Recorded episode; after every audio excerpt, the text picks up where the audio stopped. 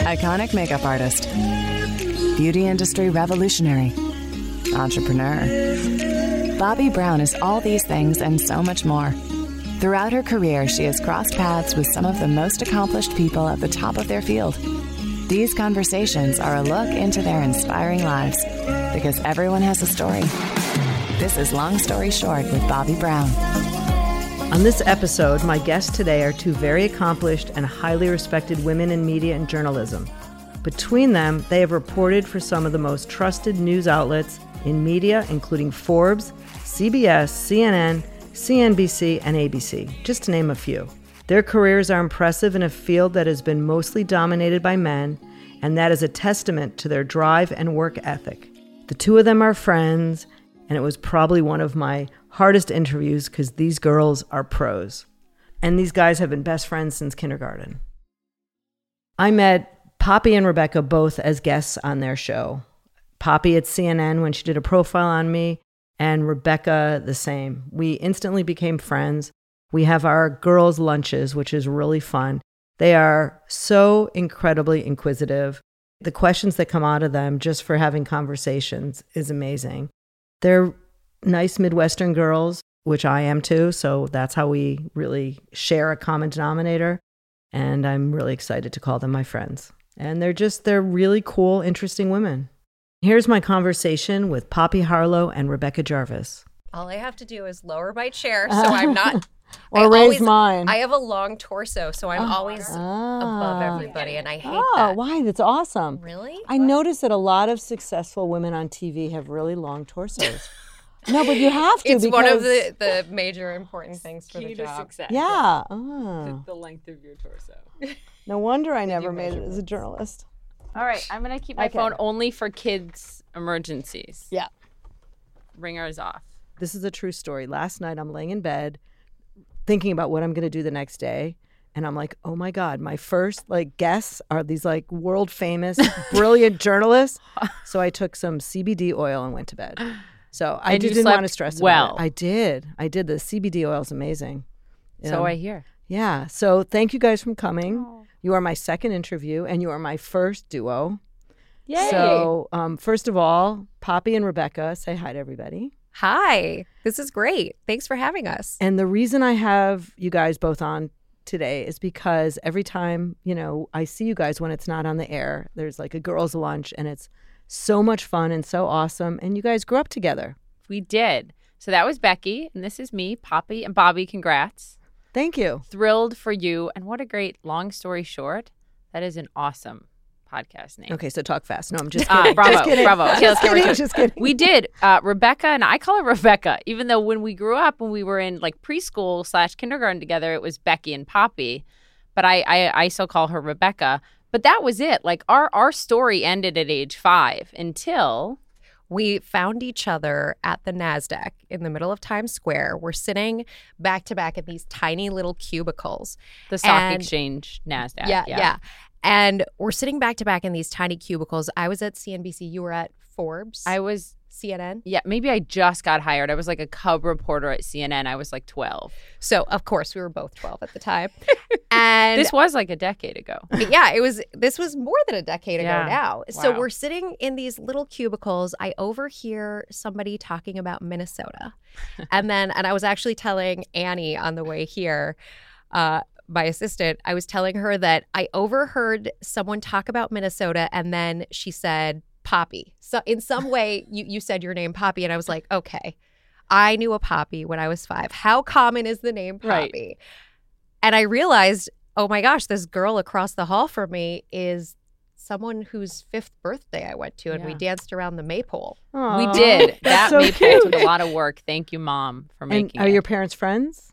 They don't even know each other. Oh, they yeah. don't. No. But they're very happy that two Minnesota girls found friendship in yeah. New York City. And I'm very happy. On a like more serious note, my friendship with Rebecca has been like a guiding force in my life for the last decade. And she's helped me through so much. And her advice is so, so sage and strong. And we have a lot of fun, like at Drake last week at the concert.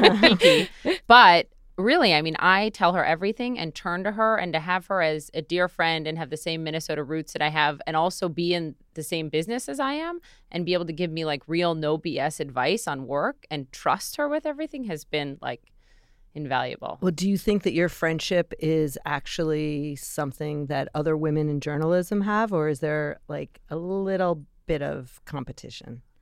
I hope so. I mean, absolutely. I hope other women in our field have this. And I think, you know, no matter what field you're in, to be able to have, whether it's another woman or a woman and a man, to be able to bounce ideas off of each other and real talk about what's actually happening behind the scenes, I think is so important. And to Poppy's point, we have been so lucky to be able to exchange things like, how much money are you making? I mean, that's not mm-hmm. out there information. No, you're right. We do. And talk when you about go that. into negotiations, and when you talk in our business, everyone has agents or lawyers, but just to have that kind of information is very powerful. And I think mm-hmm. having a relationship like that, and ours goes so much deeper than how much money you of make. Course. And I'm so thankful for that. But having that kind of relationship, I think, is really key when you're in a high intensity field, and information is power.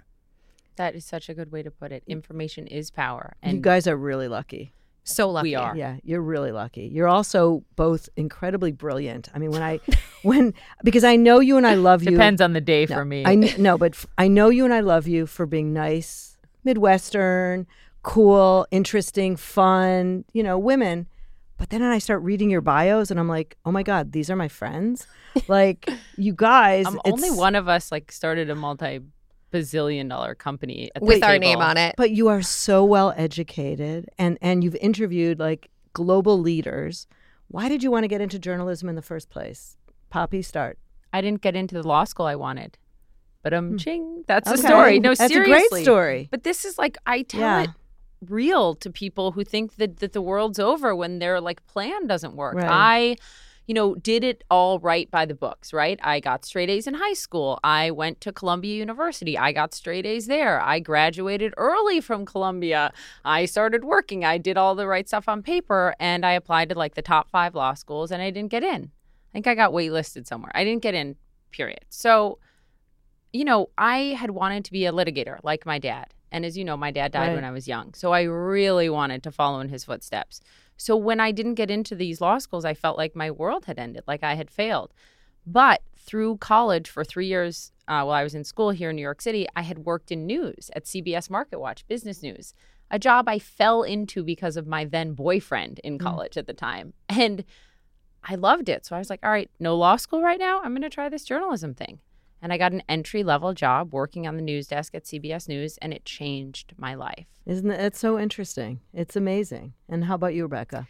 So I grew up in a house with a journalist. My mom's a journalist. She is a columnist now at Reuters. When I was growing up in journalist. Minnesota. Thank you. Thank you. Um, so I saw her working, and I oftentimes as a kid was really mesmerized by what she did. I would assume in the same way your kids are mesmerized by what you do. No, I Bobby. have boys. I have boys now. but I but I watched her. The, the biggest thing for me was the curiosity. Like, I loved the fact that her job was to have conversations with people, to ask them any question. And there would be times where I would listen to her interviews. We oftentimes, my sister and I would be, you know, toted off to work with her because that was the childcare situation. And we would listen to her interviews. And I would say, Mom, are you allowed to ask someone? Someone that question? And she'd say, Becky, it's my job to ask someone that question. Oh. And I love this idea that you could pick up the phone and call anyone. And yes, not everyone's going to talk to you, but your job is to find the truth and to share that with people. And I went to school. I originally, I thought I was going to do journalism. I had done a lot of it in high school. Uh, and I got to school and I took on a huge amount of student loan debt. And I studied economics and constitutional law, and as I was getting ready to graduate, I realized that if I started in journalism right away, there wasn't a chance that I was going to be able to make those student loan payments. Mm-hmm. And so I set off on a slightly different path. I started pursuing finance. I went into investment banking initially, but I would sit at my desk, and I by the way, I have such mixed feelings about it because I learned so much. I'm so glad I did it. It gave me so much street cred when I ultimately did make it into journalism. And it it helped me. You know, when I interview a C E O now, there was a feeling, especially early on, of I can do this because I've seen the numbers yeah. and I've seen behind the curtain. But I got to this point where I was miserable in my job. And I just felt day after day like you need to make a change. There's this thing inside of you that desperately wants to pursue journalism. Why aren't you doing that now? And I I paid off a lot of my student loans. And at that point, I was like, it's go time. And I gave myself two years in my head to figure out journalism. And I quit my job. And without I told ha- them without having a plan. I didn't have a plan, which, by the way, cool. everyone around me hated. Right. Parents hated that. Yeah. Friends of the family. Everyone said, you know, you don't leave a job without another job. And my argument was always, well, I can't get another job because this one's one hundred hours a week. Yeah. And there's no way I can even get to an interview. And so I quit and I started emailing all of the business editors, asking them, can we go out for coffee? I have some story ideas. I'm from the world of finance. I'd love to write for you. And my mom gave me great advice at the time because she said, take everyone out for coffee. Tell them you have story ideas. If they're still not interested, offer to write something for free. Mm-hmm. But don't tell you, don't tell them you'll do it for free until they're not interested. And so I took a lot of a lot of editors out, and Crain's ultimately said, you can start writing for us. Wow. In Chicago. That's so awesome. And then what happened after that? Can we talk about The Apprentice? I mean. I mean, how can we not? Hello. There was this, uh, so uh, completely on a lark, I am twenty-three years old, and I thought that I would do a behind the scenes look at what really goes on in that world. And for Crain's. For Crain's. Right. Yeah. I thought I was going to mm-hmm. do this like undercover, here's what it's really like. And I ultimately, I went to the audition thinking it was going to be basically about the audition. Like, this is what happens. And they passed me off to the next round and the next round. And finally, they said, you're, you, you made it onto the show. And at the time, I was actually really nervous about doing it. I mean, I didn't love the idea that my life was going to be on parade at this I did point. Not know you were on The Apprentice. Good. Oh. I mean, until I got my notes today, I did not know. I know. I will Thanks, be, I Poppy. Will, I will be Googling soon. Yeah. So yeah. Uh, who would have thought? Not yeah. only was she on it. Uh-huh. She won? Almost won. Ooh. So who won the It year? Was a wild who experience. Somebody else. Not me. Oh. No. Um, it was, but, but to, so back to Poppy's idea of, you know, the best thing that happened to her ultimately that yeah. set her on this path was not getting into the law school of her dreams. For me, being coming in second place, like nothing better could have happened. Could have happened. Second place, honey, is not that bad. Well, I but okay. By the way, there's yes, a lot of a. there are plenty of times where I've come in last place okay. as well in life, and and those have yeah. knock on wood, thank goodness that that, that works out, but.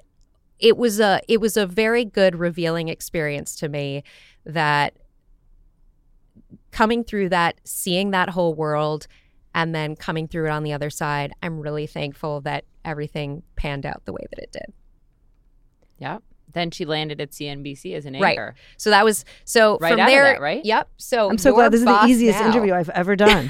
Go ahead. Poppy, I have a, I have Poppy a looked at my Wikipedia page. No, I'm oh. kidding. Um, no, but Poppy's boss now, Good Jeff man. Zucker, good man, who was, was my boss once too. Exactly. When I was at the we Today all Show. Have a yep. Jeff Zucker Look connection. Yeah. Don't you love yeah. that? Yeah. Jeff Zucker is part of the Bobbi Brown story, a big part, right? He, he is, and I actually saw him this weekend. It's perfect. Well, shout out to Jeff. Yeah. And Je- Jeff's grandma, who introduced me to Jeff. You met at a party, right? Uh, no, at a book signing. At a book signing. Mm-hmm. And she loves you.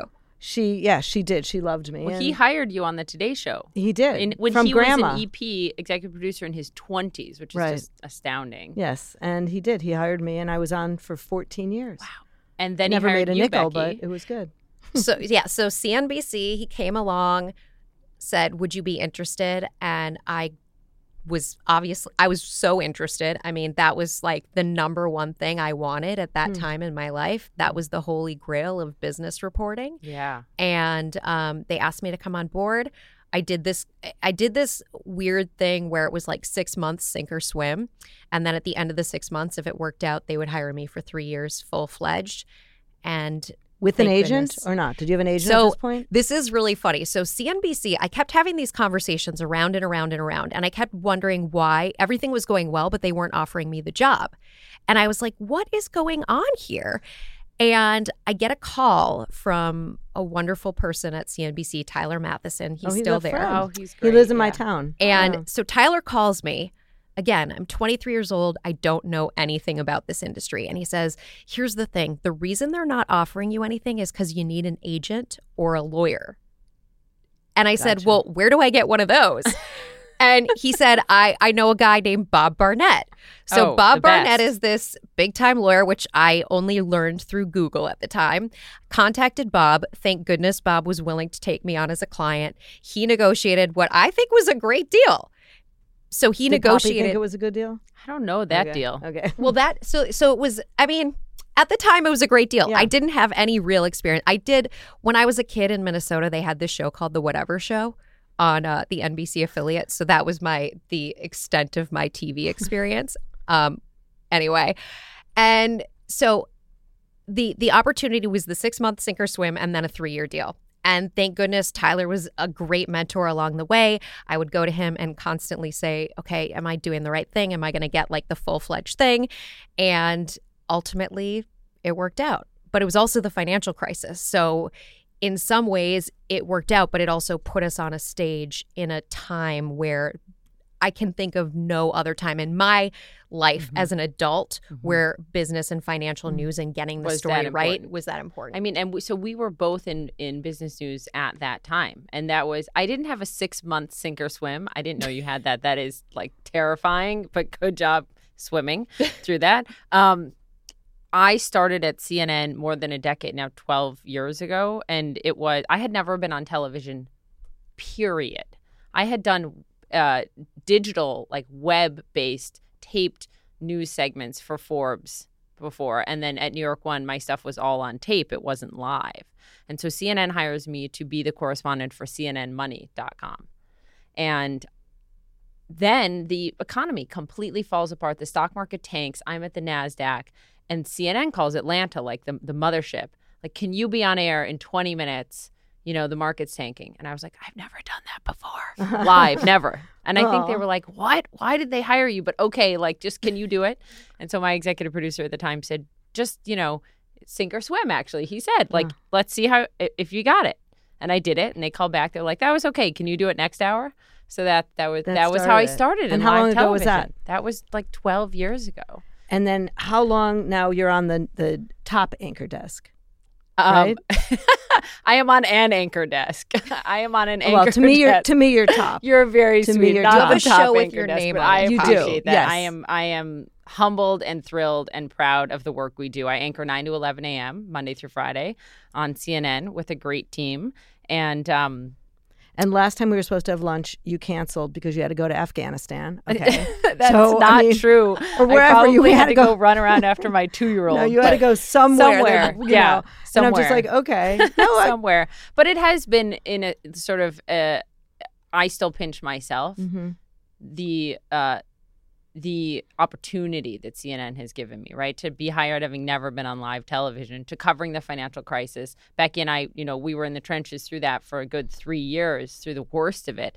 I remember my first interview with Warren Buffett, walking up to him at a conference in the middle of the thick of it. And he'd been talking to Treasury Secretary Geithner and, you know, doing the, these deals that, that that Warren Buffett did through through the financial crisis. And, and just watching, I mean, watching the fall of Lehman Brothers and Bear Stearns and interviewing the folks leading the banks, both of us sort of living through that and, and living history and then coming out of it and then eventually getting my own show first on the weekend and then now uh, on the weekday mornings. It's been surreal and wonderful. And anytime I want to complain about mm-hmm. something, I try to remember, uh, you know, remember yourself at twenty-two, you were dying for this. Mm-hmm. So stop complaining. And what's the scariest moment of your career? Like, in, you know, interviewing someone where you're like, oh, my God, this person is sitting down. The lights are going on. You're live. And I have to ask. Hmm. Or are you never um, nervous? No, no, no. I get I get nervous. I get nervous. Um, let's see. That first Warren Buffett interview, I was nervous because my new boss at the time, I had been there like three weeks. my new boss at the time said I was going to a conference where he was going to be, and he doesn't give a lot of interviews. And, you know, he said, I want you to get Warren Buffett and I want to hear from him about these things. And I was like, how on earth am I going to do that? And that's when my mom's advice came back to me, and it was, Poppy, uh, all they can do is say no. If you don't ask, it won't happen. You have to ask. Always ask. And so I walked up to Warren Buffett in the hall of this conference and I asked. And it had and nothing to do with how pretty you were. I had the camera there, and I had a great team, and they were ready. What'd and you you're say? A beautiful blonde. Well, and he said, I don't "Okay, know about that." It but helps. He, he, uh, yeah, and he gave us time, and he made news. So that I was nervous about, but when I started the interview, I had the confidence. I think with with Becky and I both, we really over prepare for things. So when you are armed with the facts and you know your stuff. Mm-hmm. Um, unlike you can this, be confident. Unlike, unlike this interview where I, no. I keep looking over to try to read the questions. But yeah. But I, so, yeah. you know, I knew the facts. So I think once I was in it, I felt confident. But I actually think the most pressure I felt for an interview is, is one you might not expect. And that is when I got an interview with uh, Rick Snyder, the the um, the the governor of Michigan. Okay, this was in the middle of the Flint water crisis, and I uh, had been covering it, and he was like not doing any interviews, and I had been asking and asking and asking to get this sit down to talk about like the accountability. Where's the government on this? How could this happen? I mean, these are children in Flint, by the mm-hmm. way, who, you know, the lead poisoning that they got will stay with them their entire life. They will have uh, difficulty. Learning disabilities. They will have a very difficult time, some of them, because of this, because of, you know, failures uh, on the government.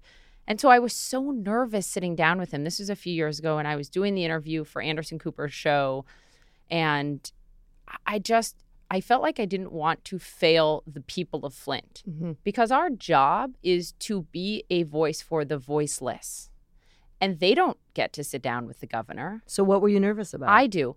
That I wouldn't ask the right questions, that I wouldn't be tough enough, that I wouldn't per- persist and insist on answers. Uh, and I, Do you ever feel bad I did. That you have to ask those tough questions Absolutely and put people on? Absolutely not. Okay. To Rebecca's that's, mother's point, yeah, that is what I am that's paid what you for. Do. And I remember doing that job, doing that interview. And to his credit, he sat for that interview and he answered my questions. And um And I remember just being nervous and wanting to do the job for the people of Flint, mm-hmm. right? And so that was like a big yeah. turning point for me, just personally. Right. And how about you, Rebecca? Well, it's interesting what Poppy said, because the first thing that came to mind for me was Newtown. Ah. And after that horrific shooting at a grade school, these little children. And I remember, so I was at C B S at the time, and it happened on a Friday, mm-hmm. and the information was still trickling out. I was I was doing the special report in New York when this information was coming up, and they called me and said, we're, we're sending you to Newtown. You're going to do the Saturday morning show live from Newtown. And the biggest thing that went through my mind was honoring the reality of that situation. And I think the one of the hardest things in this job is you want to be true to those stories. You never, the last thing I ever want to do is to harm someone who's grieving, mm-hmm. or to make life more difficult mm-hmm. for somebody who has already faced the worst thing, the unimaginable. And so talking to the families of victims and that community and knowing that we had this job that we needed to do, we needed to tell their story and we needed to get the information out, but that the moment that we left that community, they would still be in so much pain, and that pain would never really leave them.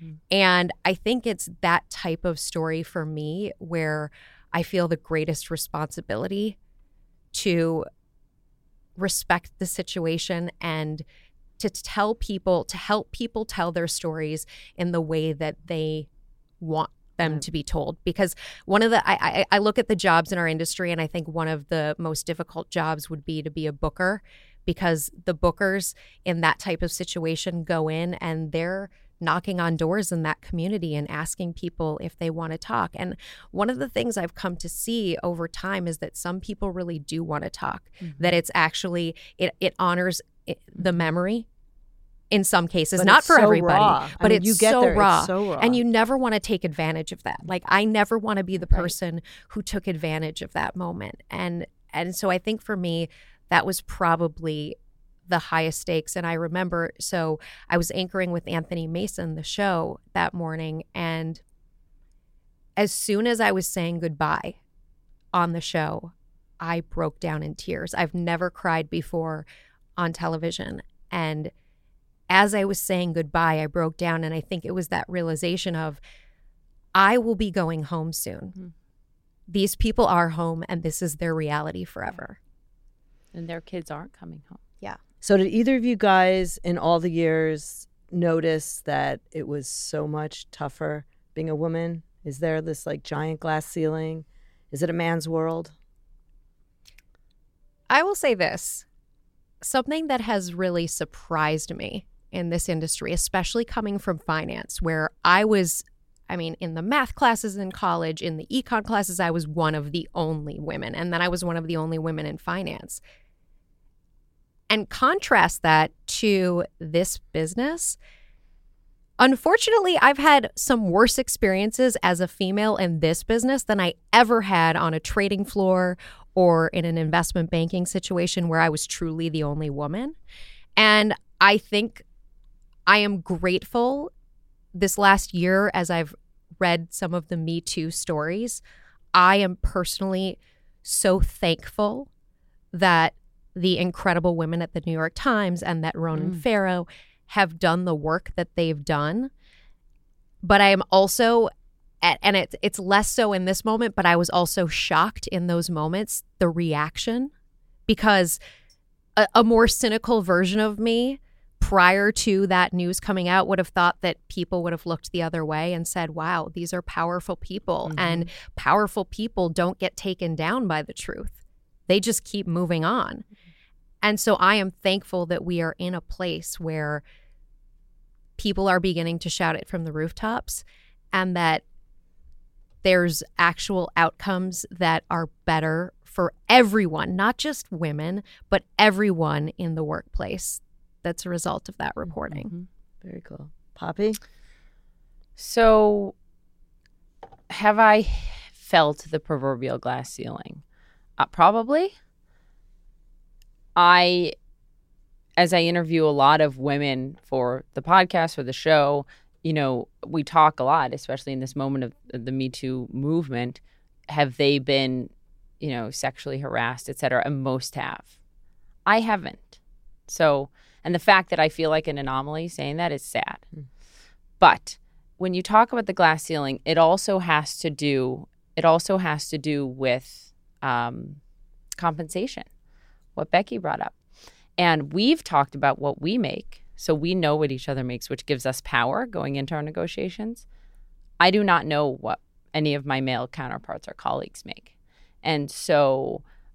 I think until this, that conversation, the pay conversation, my my friend and, and colleague Brooke Baldwin, uh, you know, has been very transparent about that. She did a whole segment on her show about, you know, telling her good friend what she made, and that knowledge is power, et cetera. So I think we are doing it as women, because the glass ceiling is not just opportunity, it's pay, right? And we know on the on, on a nationwide federal level, women still make less than men. So I think that's a conversation that has to be broader between men and women, in our roles and in all equal roles in all corporations, because only then will we really know, I don't know, are we being compensated equally? So to answer your question, I don't know, but I'd like to have more uh, knowledge, I think, for all women on that front. And well, you guys both have interviewed, like, you know, global leaders and, you know, just the most incredible people. Do you ever have an inkling to do something like fluffy? Like, do you ever, yes. like, like I, I mean, have you ever even thought about doing something completely different? I love it. I love the fun interviews. I love, we've done interviews, you know, behind the scenes at concerts. If Drake wants to do an interview with us, we'll tag team that. What is his, um, it's, he's a great, like, Instagram name. What is it? Poppy. Champagne. Something. Oh, Champagne Poppy. Aww. I love that. Let's do that. And he's half joint... Jewish, just saying. Oh, he's really? Asian, you know that, yes. He uh, did he have a bar mitzvah? With Drake. I think so.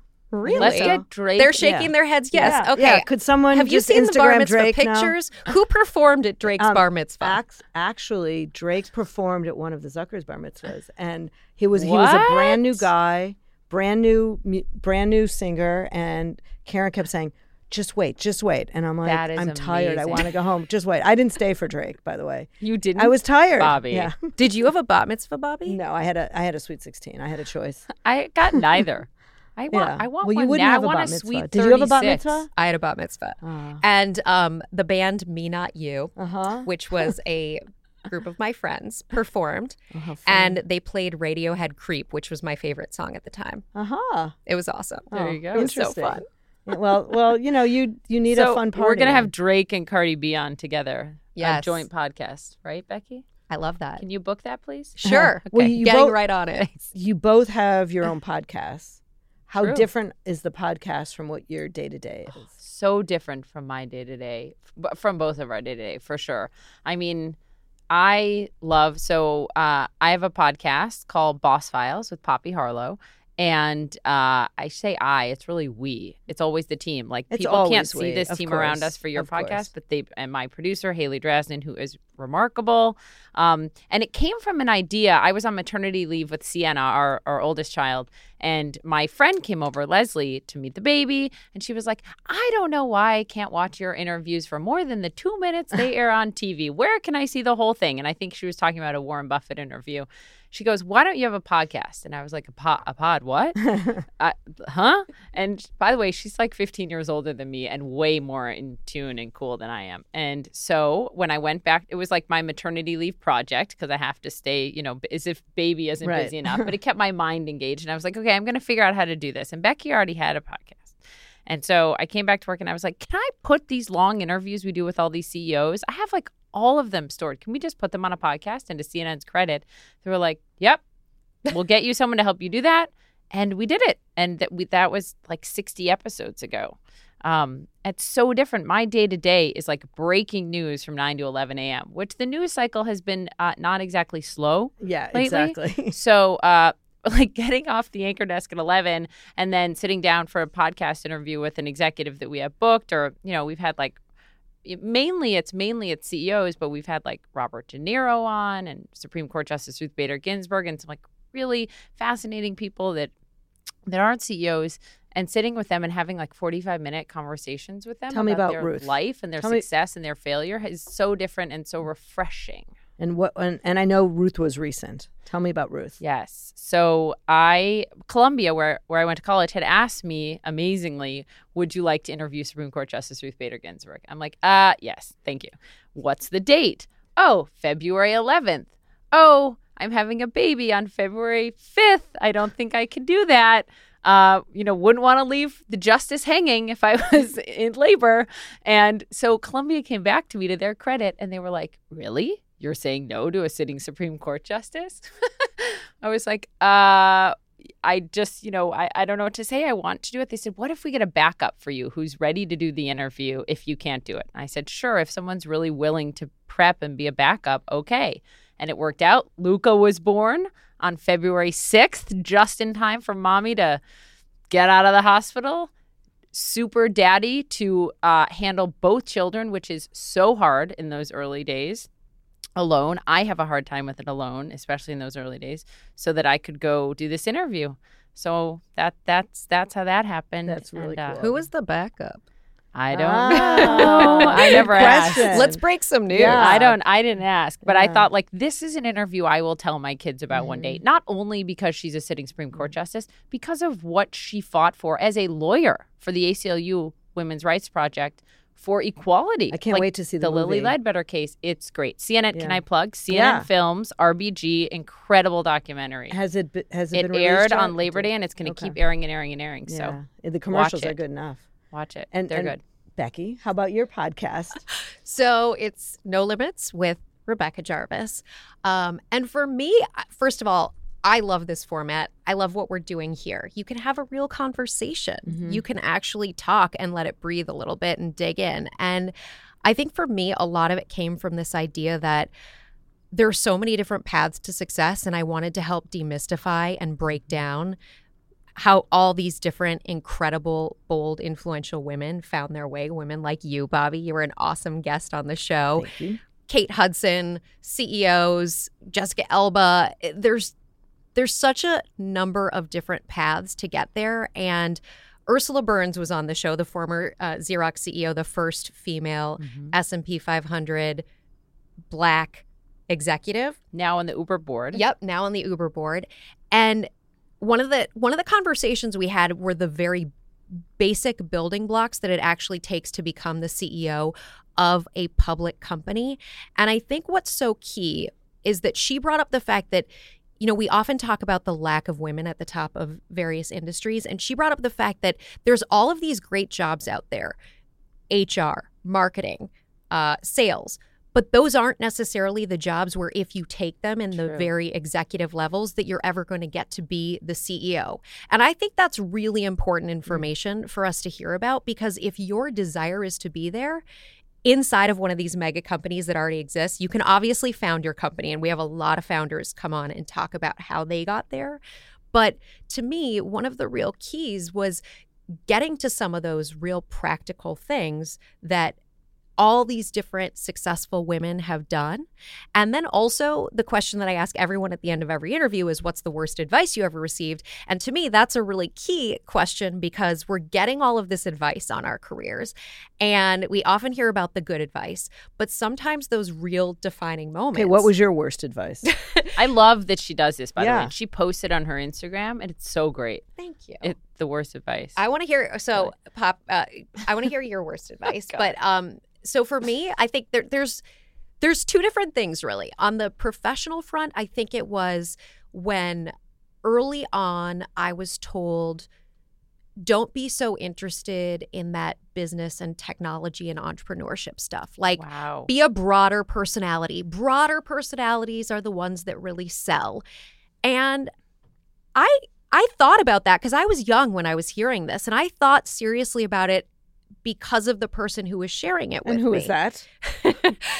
Let's just say it was somebody who had a lot of sway in my career, mm-hmm. potentially. And not a family member, okay. but someone who had a lot of sway. And I took it seriously because of their position, because I thought this person has to know more than I do. And I'm glad that I didn't take it so seriously that I put it into effect, because I think one of the things I often say is find a side door. Wherever you're going, whatever you care about the industry, find a side door in. When everyone else is running through that front entrance, it gets really crowded.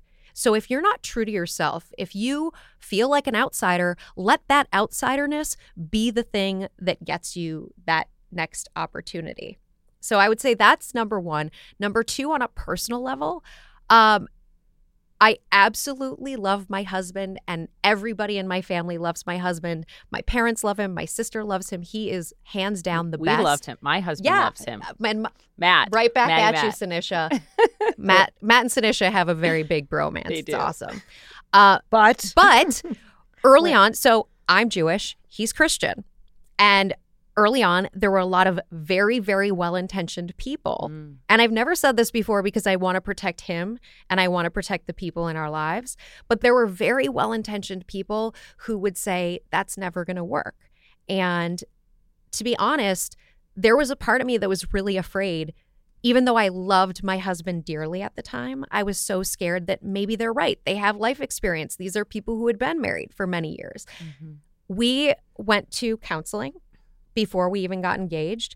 And I will say, for anybody out there who is thinking about taking that next step, I would highly encourage it. Maybe it's not for everyone, but for us, it really helped us talk through a lot. And I'm so, so glad that I didn't take the advice mm. of very well-intentioned people, because if I hadn't married Matt, I really believe it would have been the worst decision of my life, because he is the best partner and he supports me in everything that I do. And as the years go on, it, it's more and more clear and obvious that, that it was the right thing. It was one hundred percent the right choice. Yeah, I don't know who gave you that advice. That I That's the worst advice I've ever heard. It's terrible. Yeah. But it was, the thing is, so this is the thing about bad advice. So much of the time, eighty percent of the time, it's coming from well-intentioned people mm-hmm. who are just afraid of you taking risks in life, whether they're professional or personal. Mm-hmm. They're trying to protect you and put that safety net and under you. And everyone has different opinions. Exactly. And how about you, Poppy? What was I the was worst advice? I was just trying to think about that. And just as I, because I don't have an answer.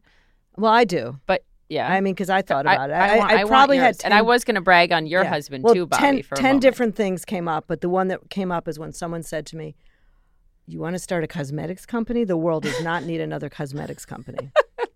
I clearly didn't listen. Yeah. And was I mean, that was that a well-intentioned person, or was uh, it like a financer or something? No, like I think that? It was someone that was in the industry that it wasn't going well for them, and right. you know, it was overwhelming. And well, wow, that's the right. other thing. Yeah, and then you build the Bobby empire. I yeah. I'm, Were you nervous when they said that that they might be right? No, no. I, How I, did you've always known, Bobby? You've been so. I mean, your confidence is just like fills a room. But it's not confidence. But it it's is. You know yourself. Okay. Confidence, confidence is being, being comfortable, comfortable in your yourself. own skin. But how did you know that when you were in college and you've said yourself you weren't a great student and you weren't like the t- traditional sort of pathway to success at all? Didn't you make up your own major or something like I that? I did, but like, honestly, my the biggest thing that I could say that I have that I don't even know how I got is I'm so incredibly naive. Oh. Like I no, I am. I'm really naive. I don't think something's not going to work out. And you know what? Now I'm at the point in my career. So what if it doesn't? Like I hope that this, you know, podcast is goes like, you know, gang fires.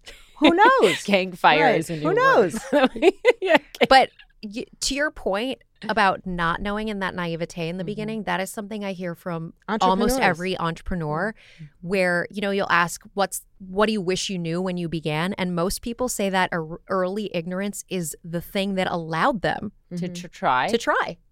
That's yeah. true. Because I, we didn't have a choice. Like you guys have all this other stuff going for you, seriously. And we didn't. So we had to kind of figure it out. I've written nine books. Yeah. I don't know Gosh. how to type. I don't know how to type. I love that. You so, dictate them? I write by in the hand, car, right? Or yeah, I talk on the phone. They yeah. print. Guess what? I print out my emails and I get a pen and I so fix do I. Things. I'm a okay. paper person. Okay, so I just figure out ways to make things work. I think I okay. I, I'm having a hard time. I know I've gotten a lot of bad advice. I'm sure. I'm having a hard time thinking of what the worst advice is. I I will tell you just one sort of thing that I'm working on that I think is brilliant advice from my husband. And that is, there's two things. One is he always tells me, Poppy, pop the big bubbles.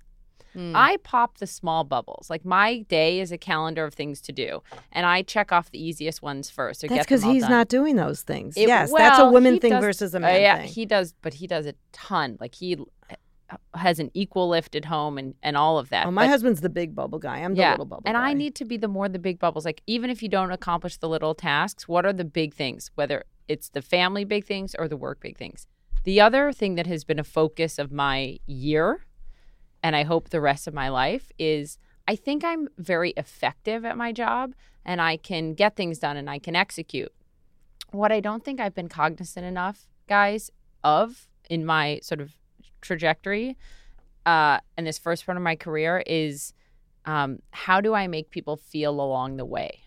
And so, you know, I, I am going to paraphrase because I don't have it totally right, but Maya Angelou, who said, no one's ever going to remember what you did or what you wrote. They're going to remember how you made them feel. But let me tell you, you have nothing to worry about. Well, I'm working on it. Like, how do we make everyone we spend time with feel? Like, we know when I walk into Jeff's office, Jeff Zucker's office, or Amy Antelis's office, very high-ranking executive at C N N, do you know what they do? They put their pen down, they put their paper down, they turn away from their computer, and they look at me. And they talk to me, and they hear me out. Jeff? Yes, he does. And when people walk into my office, I'm like, yeah, yeah, and I'm typing, and I'm sending an email, and I'm like texting my husband about our kid. And how does that make people feel? But but you have so, so many on things on your plate. Ah, right now. Okay, I think the head. And I think the head there. of the company has and, more. But so. you will you will get there. You guys are working in different on places. It. Baby steps. But I have to ask both you guys a really important question. What are three principles you live your life by? Both of you, Rebecca. I have to go first. Yes. Yep. She pointed to you, so I did. Uh, yeah. I uh, love I love bossy women. Okay. Number one, never put short term gain in front of your integrity. Integrity must drive everything. If it doesn't, you're lost. Number two, I'm a straight shooter. I just, I would just so much rather be a straight shooter. And even though in life you have to learn a little bit about those who are not so much like that and you have to adapt to their way, I think it takes far less energy to be honest than to be deceptive. And let's see, what's number three?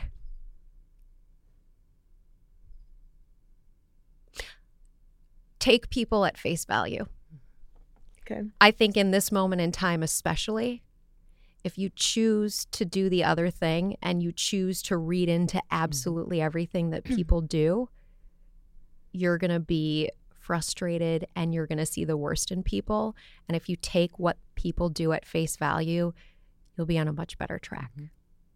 Awesome. So I would echo that last one of Rebecca's with start from the best. And Sinisha, my husband, says this,